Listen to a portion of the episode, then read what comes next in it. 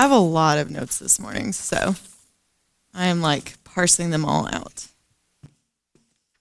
Um, also, you can put up the first picture. I recognize that my audience that would relate to this probably just left, but um, I relate to this a lot. When I first saw this movie when I was in college, I was like, I am Elsa. But um, I was gonna play the song, but apparently that's copyright infringement. So sorry, Disney. But um, and I was also gonna sing the song after that, and then Sarah said she'd walk out. So barring anybody else walking out, I won't sing the song. But um, this is actually, I would say, one of the modern examples of a lament. So um, the song "Let It Go." I don't know if you know the history of that song, but um, the original original story of the Snow Queen is actually a Hans Christian Andersen story. Um, Frozen is loosely based on that, even more loosely based on it because of the song "Let It Go." When it was originally written by the Anderson Lopez's, it's a couple. Um, when it was originally written by the Anderson Lopez's and shown to the producers, the producers heard the song for the first time and said that um, the Snow Queen, which was originally the villain of the story, they said, "quote You know, someone singing that song cannot be the villain of the story. We cannot let someone who sings that song, that reckoning of a song, be the villain." So they completely rewrote the story. They made Elsa and Anna sisters. They weren't originally sisters. Um, and they made this person um, basically the main character of, yeah, the main character of the show. And Elsa is not the only one that writes a lament um, and has a lament to a reckoning of her own. If you go to the next slide, um, in Frozen 2, Anna has her own. Anna is the peppy, never has a bad day of her life. Um, and in Frozen 2, if you've seen it, no spoilers, I promise, but if you've seen it, she has her own um, lamentation, if you will. She has a bad moment, bad moment after bad moment. She tries to push through it. She tries to ignore, ignore, ignore. And when she can ignore no more, um, she goes into quite literally the darkest pit um, and has a lament. That lament then leads to the reckoning that um, the story needs and requires. You can go to the next picture. Um, and this, again, no spoilers, but this is the moment where, um, after that song, Anna actually becomes the denouement and the, the rising action of the rest of the story. So, without the lament, both for Elsa and for Anna, without the lament, they could not have the reckoning um, of the story. They could not have the hope of the story. So, you can go to the next picture in every one, it doesn't just stop with Frozen and it doesn't just stop with Disney. In every movie that you can think of, in every story, in every cinema story, in every classic story that you can think of, there is a moment.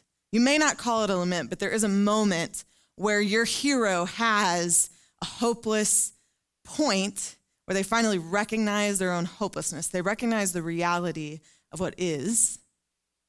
And in recognizing the reality of what is, they, they move through their reckoning, they move into their reckoning, and they push past it.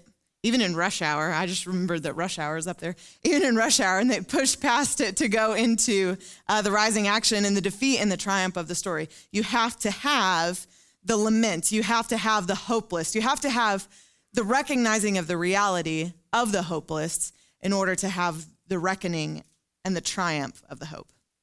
So you can go to, to our bottom line. Today's bottom line um, is that we we have to, as biblical followers of Jesus, we have to recognize the reality of what is, because the biblical journey to hope is is a journey that begins with lament. It is a journey that will always begin with lament. So, is that slide up there? It should be the next slide, but oh, okay. You can go to the next one and then we'll go back one. So this is today's bottom line. The biblical journey to hope will begin with lament. And that's what we'll talk about today. So you can go back. So this is Prophetic Lament. Um, this is a book that I read in seminary as a book club, not as a book assigned. Um, he is super heady, so I'm going to quote him a little bit, but I'm also going to paraphrase him a little bit because he gets, yeah, really heady. But um, his name is Soong-Chan Rah. He is South Korean. Um, he is an intellectual. He has a PhD.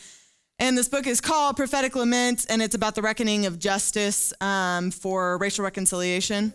Um, and so here are a couple things that he has to say. He says the American church avoids lament. The power of lament is minimized, and the underlying narrative of suffering that requires lament is lost. But absence doesn't make the heart grow fonder, absence makes the heart forget. The absence of lament in the liturgy of the American church results in the loss of memory. We forget the necessity of lamenting over suffering and pain. We forget the reality of suffering and pain. Shalom, therefore, does not eschew or dismiss the role of the other or the reality of a suffering world. Instead, shalom, or real peace, embraces the suffering of the other as an instrumental aspect of well being. Shalom, real peace, requires lament. He goes on to say for American evangelicals, riding the fumes of a previous generation's assumptions, a triumphant or a triumphalistic theology, as in, yay, yay, yay, rah, rah, rah, we win. Um, that celebration is that of privilege, and it's rooted in praise only narrative. It's perpetuated by the absence of lament and the underlying narrative of suffering. The underlying narrative of suffering that informs lament is lost. Lament, though, is honesty before God and each other. And he goes on and on and on throughout his book. And again, I would highly recommend reading his book. But late, late in his book, he says this lament will not allow us to revert to easy answers. Lament will not allow us to revert to easy answers. So, with that, we can go to this psalm. So, this is Psalm 77. This is a psalm of lament. This is actually Asaph. This is not David, though David has laments of his own. Psalm 77 I cry aloud to God, aloud to God, and he will hear me. In the day of my trouble, I seek the Lord. In the night, my hand is stretched out without wearying. My soul refuses to be comforted. When I remember God, I moan. When I meditate, my spirit faints. You hold my eyelids open. I am so troubled that I cannot speak. I consider the days of old, the years long ago. I said, Let me remember my song in the night. Let me meditate in my heart. And before I continue, I just want to say that lament tends to, in the biblical narrative, lament tends to sit between remembering, a time of remembering, and a time of joy. So lament almost always is in the middle for the biblical authors. It's almost always sitting in the middle of what I am remembering you have done that was good and what I am asking you to do that you have not yet done. Um, so lament always is in a present state of mind. I never lament what has happened, and I never lament what is going to happen. I am always lamenting what is, uh, which is very important. This is starting um, at the end of verse 6. Then my spirit made a diligent search. Will the Lord spurn forever? This is, I love that this is Psalm 77, verse 7. What a holy verse. Will the Lord spurn forever and never again be favorable? Has his steadfast love forever ceased? Are his promises at an end for all time? Has God forgotten to be gracious? Has he in anger shut up his compassion? Selah. Selah, as I think we all know, is the word for praise in scripture, right? We don't have an exact translation of that word, but it means praise. So we know that this is the biblical authors praising. We, we know that the biblical authors are not just tacking this word at the end, they are saying, I am literally saying that the Lord is spurning me. He is not being favorable. His, his steadfast love is ceasing these are these are characteristics of God. These are characteristics that in, in the narrative of Scripture have always been linked to, to irreconcilably the same thing that God is. God is always steadfast love. God is always loving. God is always favoring and gracious. Favor and gracious mean the same thing in Hebrew. And yet he's saying, the biblical author here is saying he is never again going to be gracious or favorable. And then he says, Praise God, Selah, praise God, right? So, Psalm 77, what would that look like if we took a lament and used that verse the same way that we use other verses in scripture? You can go to the next slide. Just drinking our, you know, cup in the morning with, uh, will the Lord spurn forever and never again be favorable? Psalm 77. Yeah, just drinking that up in the morning. Yeah, wouldn't that be good? Uh, giving that gift to a graduate That'd be awesome. All right, and then what about this one? This is, yeah, my God, my God, why have you forsaken me? Just kind of handing that out, you know, here, honey, here's your uh, anniversary present. Uh, speaking of that one, I'm sure, I'm sure you know, but uh, just because, you know, I want to pull it out. Um, this is one of Jesus' favorite verses, right? This is the one that Jesus uh, probably had on his coffee cup one particular morning when he was uh, crucified on the cross, one might say. This is the beginning of Psalm 22. Uh, this is Psalm 22 1. This is what he quoted when he was on the cross. This is what Hebrews did often. They would quote the first verse of a psalm, and when they quoted the first verse of a psalm together, they were never just quoting one verse, they were always referencing the entire psalm. That's how they did it. Um, so I'm going to read just a few verses of the psalm. I'm going to skip around. Um, this is kind of what he was saying. He wasn't just saying Elohim, Elohim. You know, he wasn't just saying, "My God, my God, why have you forsaken me?" He was saying multiple things in that. My God, my God, why have you forsaken me? Why are you so far from saving me? As he's as he's bringing salvation to the world, why are you so far from saving me? From the words, so far from the words of my groaning. Oh my God, I cry by day, but you do not answer. And by night, but I find no rest. Yet you are holy, enthroned on the praises of Israel. In you our fathers trusted. This is the remembering, right? This is always what lament sits between remembering and hoping again. To you they cried and were rescued. In you they trusted and were not put to shame. And then he says, But I am a worm and not a man, scorned by mankind and, and despised by the people. He goes on in that same vein Many bulls encompass me, strong bulls of Bashan surround me. I am poured out like water, and all my bones are out of joint. My heart is like wax. For dogs encompass me, a company of evildoers encircle me. They have pierced my hands and feet. But you, O Lord, do not be far off. O you, my help, come quickly to my aid. Deliver my soul from the sword, my precious life from the power of the dog. Save me from the mouth of the lion. You have rescued me from the horns of the wild oxen. I will tell, this is the, this is the future hope. I will tell of your name to my brothers. In the midst of the congregation, I will praise you. You who fear the Lord, praise him. All you offspring of Jacob, glorify him. And stand in awe of him, all you offspring of Israel. For he has not despised or abhorred the affliction of the afflicted, and he has not hidden his face from him, but he has heard when he cried to him. So, how interesting, right? How interesting in a lament that in the same time that he says, In the present, I cry and you did not hear me, he says, God, you are one who hears those who cry out. I remember that you heard those who cried out, the, the sons of Jacob and of Israel. I remember that you heard them and you do hear them.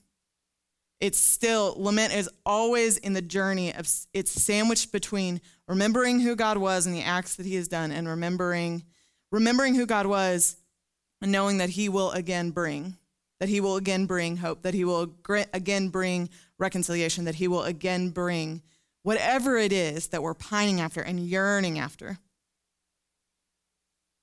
Speaking of yearning, this is Psalms 42. We know this one too. Um, this is the yearning after the Lord, right? As the deer pants for the water brook, so pants my soul for you, O Lord, right? That's a pretty famous one. Why are you downcast, O my soul? This is in verse 5. Why are you downcast, O my soul, and why are you disquieted within me? Hope in God, for I shall yet praise him. This is the on the future side of it. I shall yet praise him. For the help of his countenance, O my God, my soul is cast down within me. Therefore, I will remember you from the land of the Jordan and from the heights of Hermon, from the hill Mizar. Deep calls to deep at the roar of your waterfalls. All the waves and billows have gone over me. The Lord will command his loving kindness in the daytime, and in the night his song shall be with me, a prayer to the God of my life. I will say to God, my rock, why have you, this is present, why have you forgotten me? Why do I go mourning because of the oppression of my enemy? As with the breaking of my bones, my enemies reproach me while they say to me all day long, Where is your God? Why? And then right after that, why are you cast down, O my soul, and why are you disquieted within me? Hope in God. For I shall yet again praise him, the help of my countenance and my God. And then the psalm right after that, because those who, com- the biblical authors who compiled these works knew what they were doing. The psalm right after that is about hoping in God. So, again, this just shows its limit is always in the present because it's always like our, our bottom line. It's always recognizing the reality, church, of what is. It's just recognizing the reality of what is. All right, we can go to the, the final section, yep, of Psalm 77. Back one, sorry. Back two. Forward one. yes. At least we know I have my, my slides somewhat memorized, so that's good. um, then I said, I will appeal to this. Boom, what is that? This is question and answer time. I will appeal to this. To the ears of the right hand of the Most High, I will remember the deeds. That's the word. It's the Yes, Josh. Good job. It's the remember side. Yes. I will remember the deeds of the Lord. Yes, I will remember your wonders of old. I will ponder all your work and meditate on your mighty deeds. Your way, O God, is holy. What God is great like our God. You are the God who works wonders. You have made known your might among the peoples. You with your arm redeem your people, the children of Jacob and of Joseph. Selah. Speaking of Jacob, so um, in two of the three Psalms, the one that Jesus referenced when he was on the cross and the one that we're reading today, um, Jacob is referenced. And I don't believe that that is happenstance. So, as I'm sure you are familiar with the story of Jacob, he's an old guy, so I'm just going to reference a particular story. Um, Jacob, you know, he's the one that came out, the deceiver you know, his heel got pulled back. He felt like he was supposed to have the birthright, so he deceived his father into giving him the birthright when it was supposed to go to Esau. Um, in so doing, he had to flee Esau because Esau was going to kill him. That's his older brother, his twin, quote unquote, but technically older brother. Um, when he was fleeing, he sent his whole family before him. Um, he was in a state of distress. He sent his family, his cattle, all of his servants. He was left alone in that state of distress at night. And at that exact time was when he was praying. And in that state of distress, he asked and found an angel of the Lord came and met him. And what did he do? He wrestled with that angel of the Lord. These are um, depictions of him wrestling with that angel of the Lord. And what is he asking for? Why did Jacob wrestle with God? Does anyone know? What was he wrestling for? Yes, Mitch, to be blessed. He was wrestling for a blessing. And did he get that blessing? Did he get the blessing? Yes, he did. Yes, he did. He did. He did. Uh, his name was changed. His name got changed to Israel, um, which became the subsequent name of the entire people of God. God named his entire people Israel, which we'll talk about that, what that name means in a second. And yes, Israel meaning Jacob, was blessed. He received the blessing. He also walked away with a limp, which I'm sure if you wrestle with an angel, the least of your worries is going to be that you walk away with a limp. So that's pretty cool. Um, which is pretty beautiful. So I fully believe that we, as a post Jesus resurrection church, also bear the name Israel. Um, if you want to have a cup of coffee and talk about that, I would love to go over the book of Romans with you and talk about how we are grafted in to the olive tree of the Jewish church and not removed. But I don't have time to go over that right now. But um, just stick with me for a second on that. So, if we bear the name Israel, what does the name Israel mean in Hebrew? Well, the name Israel means wrestles with God. So, if God is going to name his chosen people, the people that he sets apart and says, These are it, these are the ones that I want, these are the ones that I like, these are the ones that I'm going to be proud of, these are the ones that I'm going to continue to engage with, these are the ones that I'm going to mark an A-OK symbol on and he doesn't say these are the righteous ones. That's not what Israel means. The, these are the holy ones. That's not what Israel means. These are the ones that did it right by me. These are the obedient ones. It means these are the ones that engaged with, with me by arguing with me.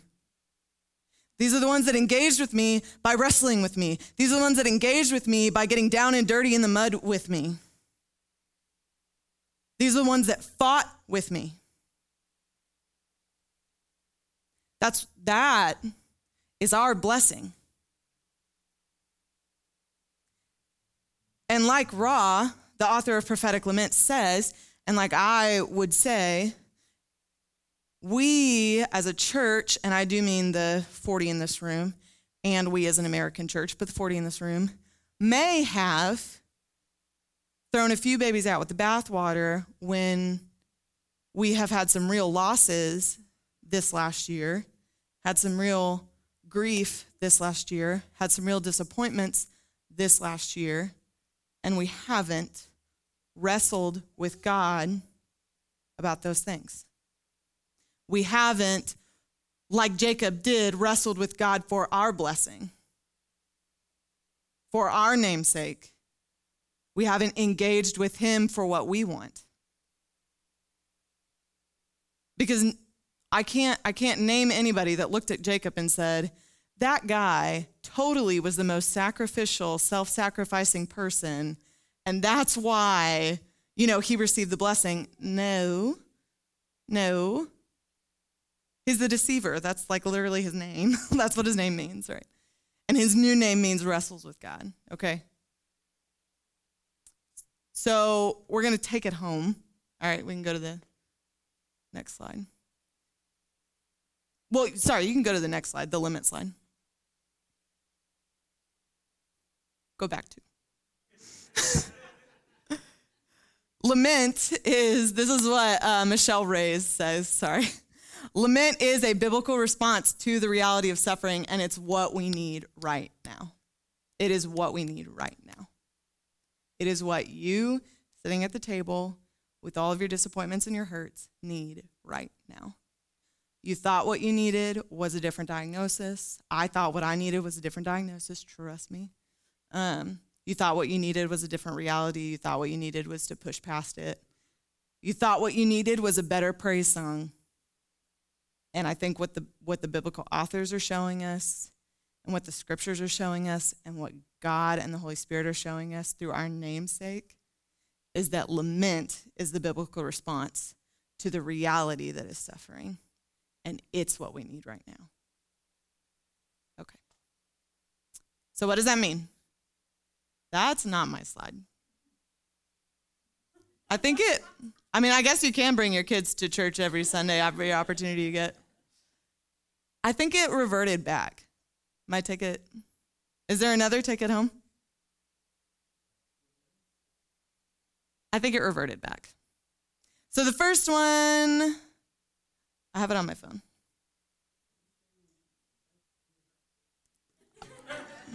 You can do whatever you want to do. Uh, rethink what you see as biblical. So ignore this slide. You can go to the limit slide just to have a different slide up there. Yeah. Um. So uh, re- so take it home. One is rethink what you think is biblical. Um, to push past stuff and have Christian platitudes that the church is so used to having in times of suffering is not biblical. That is not biblical. The only good thing according to scripture, the only good thing that the Job friends did for Job was sit silent for seven days because his suffering was great. When they opened their mouths, everything went wrong after that.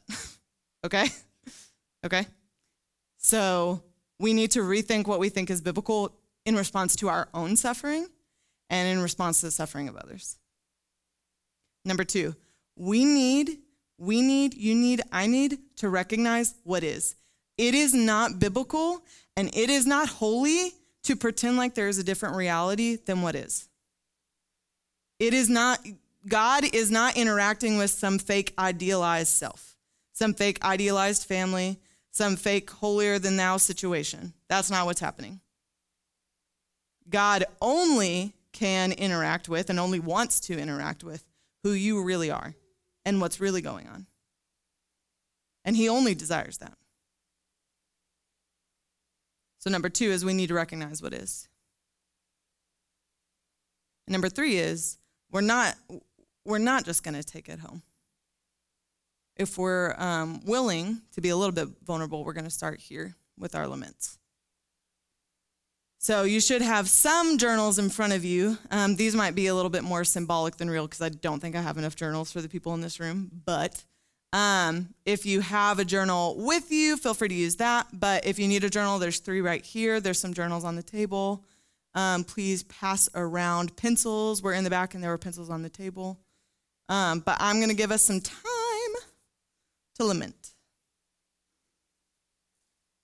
And I'm going to give us some cues too. So everybody remember when they were in junior, like junior year high school, and you had composition class and you had that prompt that you absolutely hated writing? That's what we're doing. Yay! Caleb remembers. Yeah, you do. Cool. And then I write a lot of laments on my phone, so you can do that too. Yeah, I do notes on my phone. Also, not to throw anybody under the bus, but Max is the one who told me to do this. So if you don't like writing your own lament, talk to the pastor. But um, yeah, so go ahead and um, grab a journal. Yep, grab a journal or your phone for notes um, or a scratch piece of paper, whatever you're going to keep with you or have with you. Um, and then I'll kind of give us some prompts before we begin. Or if you're like, no, I know what to write, feel free to start writing. Um, but I am going to give us five to 10 minutes. So if you think that you're just going to awkwardly sit through 55 seconds, that's probably not going to be the case. But um, so a reminder: uh, biblical laments always contain three things. Um, they usually contain one, first and foremost, a harsh indictment against God. So you're free to start there or uh, go to that, whichever one you feel like. But it usually contains a harsh indictment against God. Two, uh, a biblical lament almost always contains a memory or a reckoning back to a, a memory of what has happened in the past. That can be your past, that can be um, something that God has done in your community's past, or that can be something in the biblical past, um, something that God did for Mary, something that God did for the people of Israel. Um, but it almost always reckons back to the past. And then three, uh, the laments always end with, whew. I know Paul hates me right now. I'm sorry, bro. Okay, laments always end with, um, always end with what God will do again.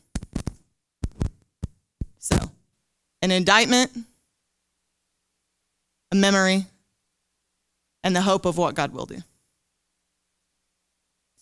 There you have it, folks.